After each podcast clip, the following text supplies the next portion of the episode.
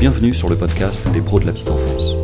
Nous vous proposons une série d'entretiens consacrés aux compétences du jeune enfant avec Josette Serre, docteur en psychologie du développement, l'une des plus grandes spécialistes françaises des neurosciences.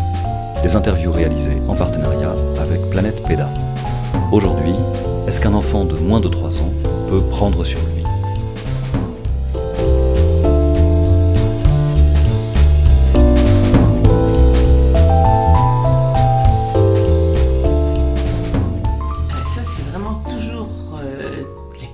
lui poser tout le temps. Et je pense que en permanence, on lui demande du contrôle, du contrôle sur ses activités, c'est-à-dire on lui demande d'arrêter de courir, d'arrêter de crier. Tout ce qui commence par arrête de, ça veut dire qu'on veut le stopper dans quelque chose. Et là, ce contrôle, ça veut dire qu'il serait capable de se contrôler.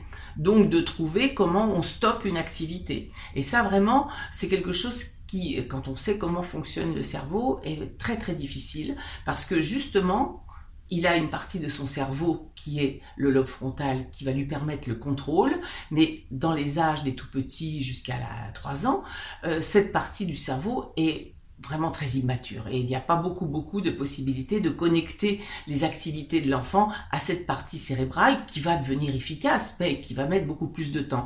Donc nos tout petits sont vraiment dans le moment présent, dans l'action immédiate, ne programment pas les choses à l'avance et vraiment ont beaucoup de mal à quand ils ont lancé un automatisme parce que c'est ça aussi qui est important, c'est que le cerveau automatise très très vite pour pouvoir gagner du temps eh bien, quand un automatisme est lancé, ils ont beaucoup de mal à stopper cet automatisme. Il n'y a pas plus automatique que la marche, par exemple. Un enfant qui est parti à marcher, voire courir, si on lui dit arrête de courir, aura beaucoup de mal à stopper cette activité parce que justement, elle a été lancée, elle a été automatique.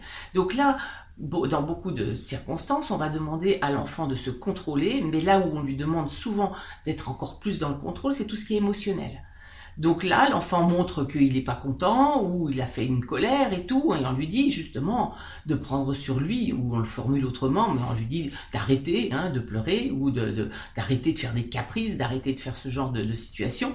Et là, bah, il ne s'est pas arrêté, puisque justement, cette émotion-là, elle est arrivée en lui sans qu'il ait euh, euh, su ce qui se passait. C'est une réaction de survie de son cerveau qui lui a dit, attention, il y a eu un danger, alerte.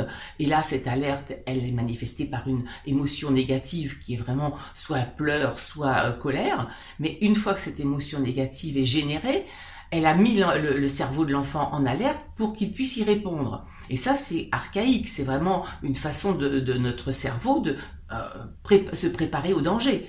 Donc l'enfant est préparé au danger, mais là, une fois que l'émotion est arrivée, il n'a pas la capacité de rendre son cerveau euh, vraiment plus, plus serein, plus calme. Et la seule euh, possibilité, c'est que l'adulte accompagne cette, cette alerte qui était là, qui était bien en tant qu'alerte, mais qu'il puisse stopper cette alerte en lui disant maintenant, attention, plus besoin d'alerte, le, le, danger est passé et il faut absolument que tu reprennes un petit peu. Mais c'est l'adulte qui va l'aider à le faire. L'enfant ne pourra jamais le faire tout seul. Et plus un adulte a aidé un enfant à retrouver l'apaisement, le consoler après avoir eu une alerte négative, plus son cerveau va générer une, euh, un autocontrôle après par lui-même, c'est-à-dire que ce cerveau va être capable après de générer le contrôle. Mais il va falloir que l'adulte au départ lance la, la procédure.